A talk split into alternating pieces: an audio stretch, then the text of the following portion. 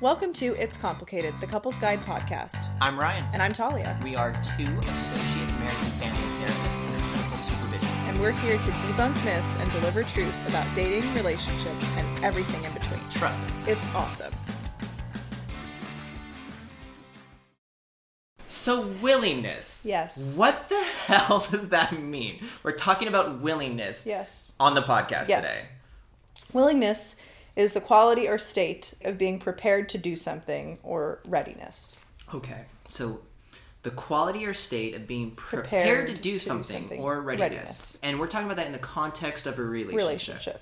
So for this discussion today, let's flesh that out. Yes. What do we mean for today's podcast about willingness in a relationship? So what we mean by willingness not only is the readiness and preparedness, like what we call the operational definition. Mm-hmm. You can have the label for it, but what does that actually mean in real life? And then what are some things that people can do to show willingness, even if it's scary or they don't want to? Yeah. So that's kind of our plan for today. Absolutely. Oh, I was going to add... After you, good sir. Thank you. I appreciate your manners. I think when I apply the definition of willingness into a relationship...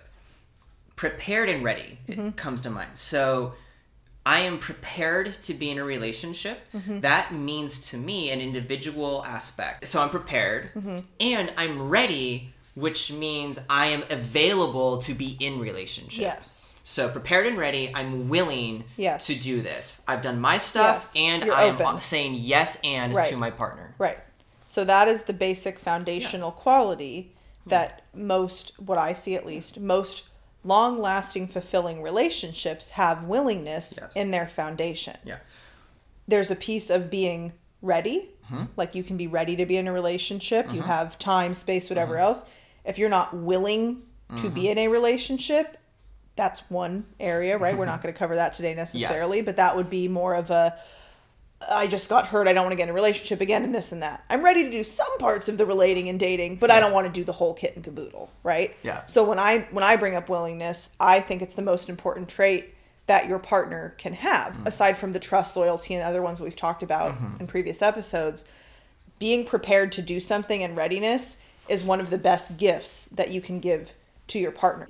So we've talked about what this abstract, or not really abstract, but a clear definition of how it applies to relationship. Let's paint a picture of what does that actually look like in a relationship. Mm-hmm. So, Talia, what would you say? Give some examples of what willingness looks like in a relationship. Okay. Can I give a personal example? Yeah, of course, the best kind of example. So a personal example of just one of the many reasons why I love my partner dearly. I call them speed bump versus roadblock. Do my partner and I both view a blip in our relationship as like, oh, we can get over it? Or is it like, boom, this is a wall in the road? We've talked about that before. And thank goodness we both viewed whatever had happened as a speed bump. But it took me being willing to calm down my own anxious attachment and take a breath and give language that was calm to describe to him what was going on for me, still be willing to hear what was going on for him. I needed him to be willing to read an article that I sent him. Yeah. He happened to be willing to do it. He read it. It guided our conversation so that we were both willing to be like, okay, I see what went wrong in this. I see what went wrong in this conflict. How do we prevent it from happening again? Mm-hmm. And we were both willing to meet in the middle with our own stuff. Yeah. So he put his stuff aside. I put my stuff aside. We both prioritized the relationship, and then we were able to move forward. Yeah. So we were willing to move forward. Yeah. Wonderful case example. Right. That's actually you and your partner. Yes. I love you. We love you. It's okay. What I heard, though, is multiple examples of willingness within that case example with you two. Yes. One being a willingness to engage in relationship instead of an individual issue, or instead of so it's like, hey, I'm going to be willing to continue to live in a life of relationship. There's a willingness there to, instead of holding up in yourself, a willingness to hear your partner's request for something, in this case going to read an article, but a willingness to A, listen, and then a willingness B, to take action based on a request. Right. I think there's a number of other examples in willingness. I probably missed some in your specific example too. But willingness to be present, Yes. We already talked about willingness to listen and also willingness to share. Right. The point is a willingness in listening and sharing is communing together. Mm-hmm. And I think there's examples of willingness, like willingness to be wrong is a big one in a relationship. And apologize. A willingness to be skeptical. Mm-hmm. A willingness to share your needs and prioritize your needs. And then at other times, a willingness to hear your partner's needs and do that.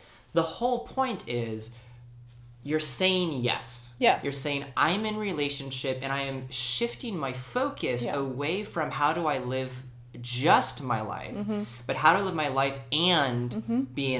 be in partnership. Yeah. Being prepared and ready. Yeah. It's the willingness piece. Yeah. We have to be prepared and ready. And I like to say, I know how to date. You know how to date.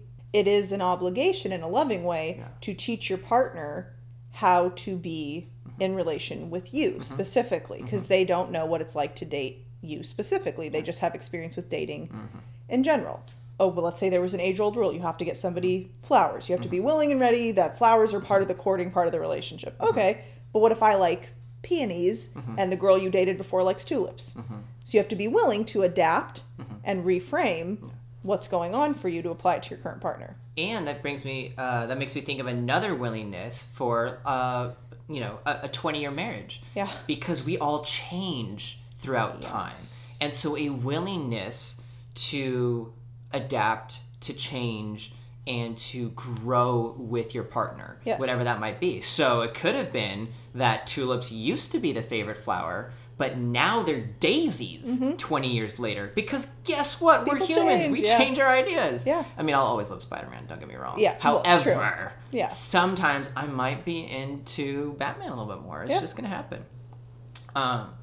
I think that's, though, a good... I mean, there's 20 bazillion more examples of willingness in relationship. I hope that gives listeners an idea of what we're talking about with willingness. Mm-hmm. I'm curious, what... Let's talk about the barriers to willingness, what might be going on for people when they're noticing they're not in that place, so we can understand why someone may be struggling with being willing in the relationship. And then let's wrap up with also, okay, cool, how do we infuse willingness? What are some tips and tricks to like get past those barriers and or just juice up your relationship with more willingness? Barriers to willingness would be selfishness. For sure. Not having insight, not having done the individual work and knowing what you want. So even if your partner's prepared and willing to give you what you want, if you don't know what that is, that's going to be a big barrier, really, right? Hard. Like we hear that in couples all the time. Just tell me what you want. I don't know. Whose fault is that? Both. Yeah. It's not a blame game. So selfishness for one. The second one would be not having done the individual work. And I think the final barrier that I would put on the list of willingness is people got into a relationship before they were actually ready, and they're now facing the reality of, oh, this is not what I thought it was going to be. I thought it was going to be blank, different in some way. Those would be my top three barriers. Yeah. What about you? For me, I always think about core emotions, and I think the big three come up right away when I think about willingness. Hurt, fear, and safety. That's not... safety is an emotion, sort of. And it's kind of aligned with hurt. What I've noticed in my work with couples is that when there's a deep fear, a deep hurt, or something isn't safe, that's when we retreat into ourselves instead of staying in relationship. And what we're talking about is a willingness to stay in relationship. So I think the one for most people to relate to is hurt and resentment, because people get what it means to like resent someone from just like a one-time action or over the course of many years. I am so worn down by that thing you do all the time. And resentments, I've probably said on this podcast before, it's a should on top of a hurt. A should is a judgment. We're not going to go into that today, but there's a hurt there. Something sucked that hurt me. And it sucks so much, I haven't been able to let it go, thus resentment. So all of that being said, with this example, for people who are noticing this barrier, like, I'm not willing to share with my partner what's going on with me, because last time I did that, my partner ignored me. Mm-hmm. That was hurtful. Boom, mm-hmm. I have a resentment. I'm not willing to honor my partner's request because the last time I did that thing my partner wanted me to do, I just felt undervalued or taken for granted. That hurt, and it's still there. Boom, I still have a resentment. Which means those past experiences, yes. those past hurts are barriers yes. to finding that willingness. Mm-hmm. What's unfortunate is that's a self-fulfilling prophecy, right. or maybe it's cyclical in that, like, once you get to that place of resentment and it's hurt and it keeps willingness from being there, you're not going to find more willingness later on. No. You have to make a conscious choice to go, you know what, I'm hurt. And I would argue, talk about and be willing to process that hurt with your partner. Mm-hmm. And then when that hurt has finally been resolved, then you can start practicing willingness again. Yes. That's more hurt. Again, I think if you're looking at a barrier to willingness, you're looking at hurt, fear, and a safety issue. Mm-hmm. There you go. And so I kind of want, just real quick, to see if I can... This is a theory, by the way. I'm just, like, talking out of, like, some of my therapy speak, but I've never applied it to willingness before. So, Talia, give me a scenario where someone has, a partner isn't engaging in willingness, either both or one or the other. And I'm going to see if I can attribute one of those core emotions to it. Okay. Partner, they are unwilling to do something? Yeah. Give me an example of where they're struggling to find willingness to be engaged. So I want to find the barrier of what that is. Couple who disagrees over amount of substance use. Okay. And one partner is unwilling to cut down on weed or alcohol or whatever. Got it. Okay. So you have a partnership. One partner is using weed, you said? Mm-hmm. And the other partner feels like it's too much. Mm-hmm. The first partner who's using the weed doesn't and isn't willing to honor their partner's request to tone it down. Yes. Okay. So, safety, fear, or hurt? For the unwilling participant? Yeah, we're talking about the person who's... Let's go with the person who's enjoying the use of weed probably. And is unwilling to honor their partner's request. For my experience, I would say fear. Uh-huh. Not that I'm that partner, but in times I've worked with couples like this, I would say it's fear. Yeah. The unwilling partner is afraid of not having that as a crutch. Yeah, I think that could be easily... I totally agree, 100%. I don't even have to reiterate. Yeah. Yeah. There could be hurt there, too, where when the request from one partner to cut down, the partner using weed... might have been like, I don't think this is a problem, and if anything, you asking me to cut down makes me feel like less of a person, that I'm not good enough for you. Mm-hmm. So therefore, instead of hearing maybe some helpful feedback or a genuine request, boom, hurt, defense, I'm not willing to take that because that would mean I have to accept that I'm not good enough for you. Right. I think you might even apply safety to either one of the hurt or fears. Either, again, it's not safe to not have that crutch because if I don't use that, all of these emotions might come in, or I might have to use my time differently, whatever the case may be, that I have to look at something. Mm-hmm. When I mean safety, I tend to mean within the relationship, though, and that goes back to the hurt thing of like, hey... it's not safe for me to hear this because, again, that just means I'm not good enough, which means I'm not really going to be involved in the relationship well. Also, it could be whatever the reason for this weed use is, which, by the way, I've been trying not to label whether or not it's appropriate use of weed. We're just saying one partner uses, another partner doesn't like the amount. Mm-hmm. If that's the dynamic within the relationship, and for the partner who's enjoying weed and cuts down... that could change the relationship. It could change how often we work. Now, the partner making the request thinks that's a good thing. The partner using might go like, I don't know if I'm going to enjoy this relationship if I don't have my way of coping, or if I really only like spending time at home with my partner when I can relax with weed. Yep. So that's a huge safety threat. Yeah. That's, I think, again, highlighting the importance of willingness is realizing... you have to be willing to push yourself out of your comfort zone when you get into a relationship with someone else. Yes. And you have to be willing to prioritize the relationship above all else. Yes. Partner first, always. Yeah. If you both adhere to that all of the time, or almost all of the time, and you ask yourself before you make a decision, is this for the betterment of my relationship and joining in my partner? And the answer is yes, like genuinely yes, not like we selfishly delude ourselves to be like, yeah, this will be great. They're totally love that I cheated on them. Like, no, not like that. We want to make sure we're making relational decisions once we're in a relationship. You have to be willing to not only think about yourself anymore.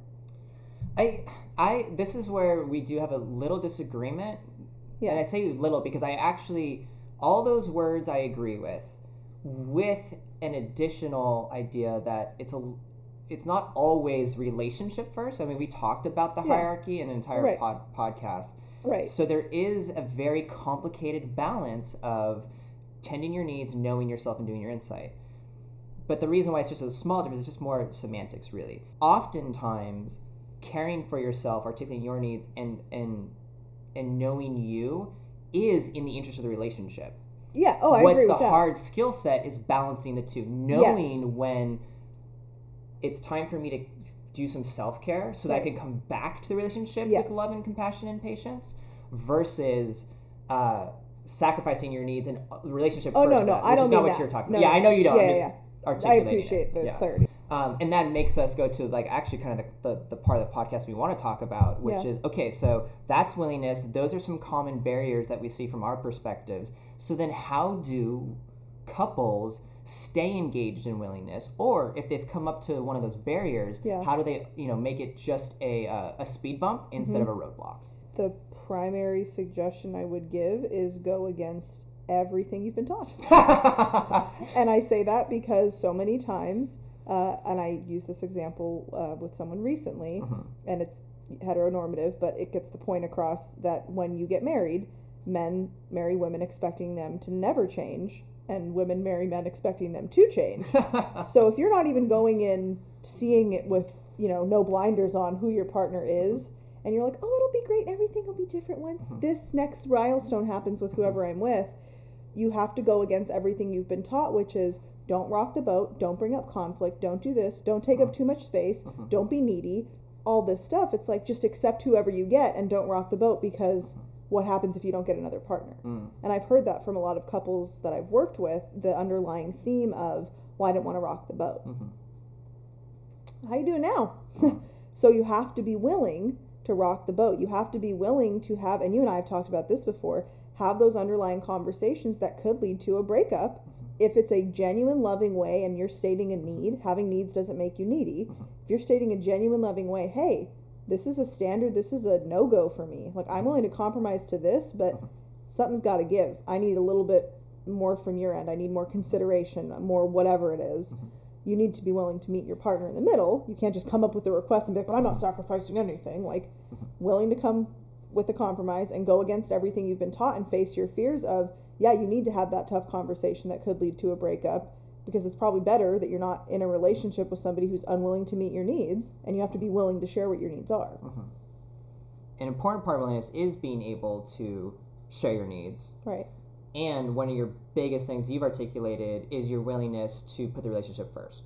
So help me understand how those two are actually working together in this idea of willingness. Willingness to articulate your needs of, like you were talking about, the core, maybe the antithesis of those core emotions. Not safety. Everybody wants to feel safety. Yeah. But instead of, what would be your opposite of fear? Well, let's start there. Feeling safe, but opposite of fear, if I'm not scared, I'm excited. Or content, I'm maybe? Content. Yeah, content. Yeah, so obviously safety, content. Yeah. Trust, and then the opposite of, what was the second one you gave? Well, opposite of hurt is feeling connected and, and loved. Yeah, so if you have certain needs that aren't being met, that are for connectedness, safety, and feeling like excited or, jazzed about the relationship, that's the time to state those needs. Like, I need you to text me good morning and good night. And if your other partner's like, oh, it's going to be such a drag, oh my God, blah, but it's for the betterment of the relationship, and it ultimately makes your partner happier, that's where the balancing of, hey, this is something I need from you. In order to feel present in this relationship, can you lean in a little bit towards me, and are you willing to compromise maybe your ideal amount of communication, which would be maybe once a week versus mine is 7 times a week? Yeah. Are we willing to meet in the middle? So it's being able to hear your partner's needs, how they're stating it matters a lot, right? Yeah. Just saying, oh, I need this from you, would be like, okay, like, I need a pony. Where are we going with this? It's being able to state, like, why is it important to the relationship? Yeah. Why is what you're needing important to the relationship? And is that partner really the person who has to match your needs? Because sometimes when we talk it out, we realize, like, oh, I haven't been fully authentic with myself. I could actually meet this need on my own. Yeah. Thanks for sitting down and talking to me so I could arrive at this is something I need to get done on my own. Mm-hmm. That makes sense to me. I one of the things, as you started that explanation, was talking about... you said it so beautifully, but basically everything that you've been taught, throw it away, do something different. Yeah, go against everything. Go against everything you've been taught. Yeah, thank you. I agree with that and want to kind of say the same thing, but a little bit differently, because I do think it's worth it. And that is willingness to be skeptical of you and be skeptical of yourself and how you deal with things. Yes. And here's why.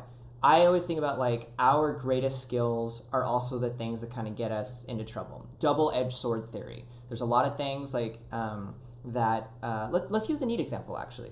Someone who already naturally expresses their needs very well adds a lot of value to the relationship. It's very positive. Guaranteed that person who does that very well also maybe is only looking at their needs. Or is over saying, I need this, without what you were saying, the good example of going, oh, wait, I can take care of my own that way. Mm-hmm.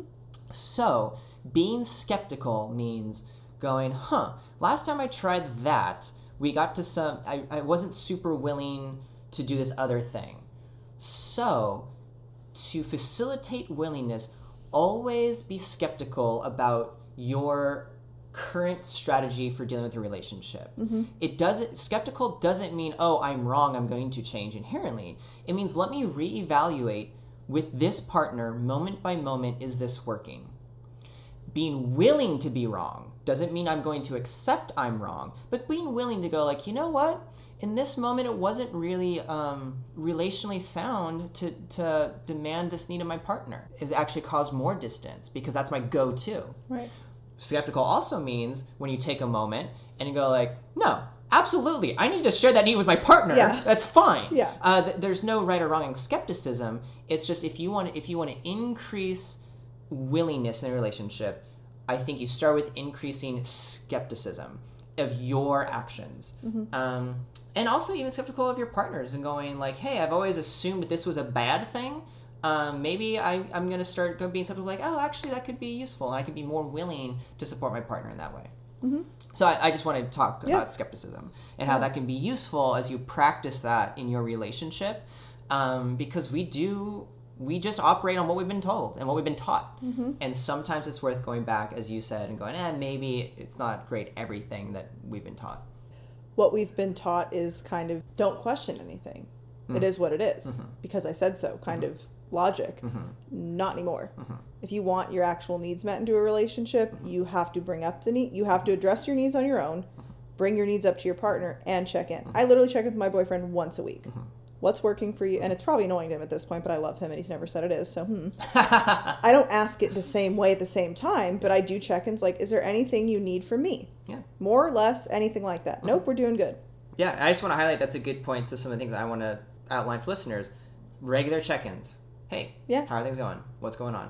That preventative check-in is really nice to increase willingness in a relationship. It allows you, the one asking for the check-in, to be more willing to do so because you're in a place of compassion when you're asking that. Right. And it allows your partner to have more willingness, knowing that you've been attentive. Right. And then when your partner does come up against a place where maybe that hurt, fear, safety is, like, kind of tickled, we'll be like, wait a second, no, we've talked, it's cool, I'm gonna be willing to lean into that, right, and not get holed up from this hurt, fear, or safety issue.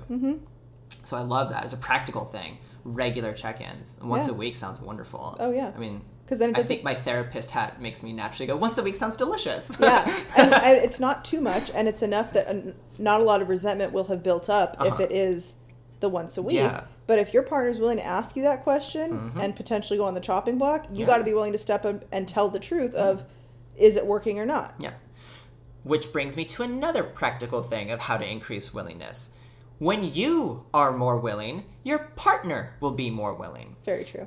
couples get into the cycle with resentment of no, I won't change until they change. I hate that. And guess what? It takes one person's leadership to make the entire system change. But like you said, the resentment and stubbornness get in the way. It gets way in the way. And that's what's really hard. So I'm super compassionate, and that's why we do what we do in our offices. Mm-hmm. However, if you're home and you have some insight here and going, man, I am resentful, and you want to take some control in your relationship, do your best to set that resentment aside for a short period of time. Right. And choose to engage willingly mm-hmm. with your partner. What would the willing version of yourself do? Exactly. If you didn't have that resentment, if you could put that resentment and set it in a box, a container, put on the shelf. If you were prepared and ready to show up in your relationship, what would it look like? And if you do that, willingness comes back in spades that way. Mm-hmm. You will start seeing, if you do that just a few times, your partner also softening and being more willing. And then suddenly you might even discover when you check that container on the shelf, that resentment's gone. Mm-hmm. So practical thing, you can infuse willingness in the relationship. And the first person to do that will just get the snowball effect going that will just add positivity. Right. Another practical thing from this discussion for willingness of where to give people some insight in what to actually do. Yeah. What you're saying is lean into something you historically haven't wanted to do. Yes. If you want to go like, hey, how do I increase willingness or combat some of the barriers? Go like, oh, I've never wanted to express my needs. I've never wanted to put my foot down about this stuff. Well, what you've been doing in the past either hasn't been working if you're in conflict, or it's like you're just trying to like improve your relationship. Try something different. Yeah. Because that'll be your little emotional sensor of where you can increase willingness. Go like, in the past, I haven't wanted to do this. So why not try it? So I'm going to try that. Right. And that goes back to my other thing. When you infuse one partner with willingness, the other one comes back to it. Your partner might notice you doing, you're doing something different. Mm-hmm. I want some of that goodness. That's making my this relationship better. I'm going to do that too. Yeah. And it can be explicit. Oh, yeah. There's a lot of awesome times where a partner will be like, you know what? I know I've never really done this, and I still don't like it. But I listened to this podcast, and I'm going to try to be a little willing to do something I haven't done in the past. In this case, I'm going to put my foot down on this. Yeah. It matters to me. Right. And your partner could be like, holy moly, I never even knew that. That's the piece of willingness, is you have to give them the opportunity to have informed consent. Yeah. Right? If your partner has no clue that this is a standard for you, you don't then get to be like, how could you not know? Because your partner's going to be like, you never told me. Yeah. Oh, you're right. There you go. I'm willing to tell you. Yeah. You're willing to listen. Yeah. So, and now I'm willing to see where it goes from here. And then again, you check the container and that resentment's gone. Yeah.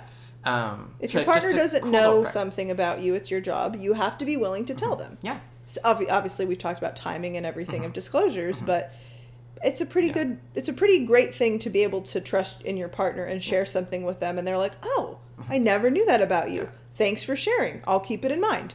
Yeah.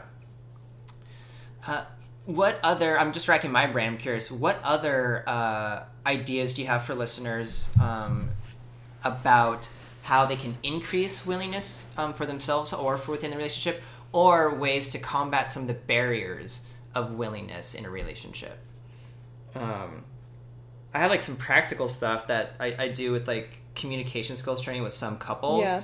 At the end of the day, I think willingness is an expression of positivity. When that might be another barrier, actually. Negativity is a barrier to willingness. So when couples are in a place of I feel positive and I feel good about the relationship, I'm more willing to do stuff.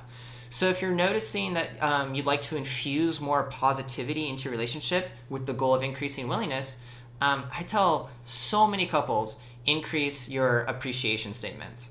I make it super explicit with some couples, like 3 times a day, you say, I appreciate blank. Right. Because of how important infusing that positivity in your relationship. Because couples are always surprised, like, oh my gosh, I actually do appreciate these things about my partner. Yeah. I've just chosen to just focus on some of these other items that aren't as positive. Override, yeah, it happens. Yeah. So that's just one thing I was thinking about as an actual practical thing people can do to increase willingness. The next one coming to my mind, and we're wrapping up in just a few minutes, willingness can be, as we mentioned, scary, or that's a barrier to willingness. Yeah. So if you're scared of something, whatever it is, attune to it, and then you can either take your responsibility individually to have courage through that fear, right, or be willing to share that fear with your partner, and then your partner can support you through the fear. That's for the specific stuff when fear is right. the barrier when to fear willingness. Is, the barrier.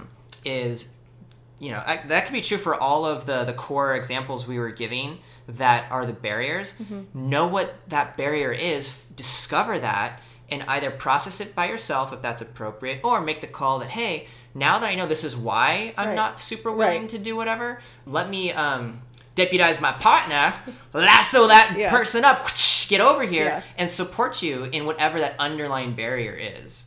So, at the end of the day, yeah. that's what this is all about, willingness. Yeah. Here we described what willingness is, some of the barriers, and hopefully you have some takeaways and more insight into how to deal with willingness and infuse that into your relationship. Mm-hmm. Thanks for listening, everybody. Until next time, shoot us an email, send us a Instagram. DM on Instagram. The Couples Guide Podcast. Check us out, subscribe, like, send some comments. Oh, yeah. And share it to your friends. If you do send us an email, Ryan and Talia at thecouplesguidepodcast.com. If you have questions about your relationship yes. or just want some relationship advice in general, we're here for you. We're your people. It's complicated.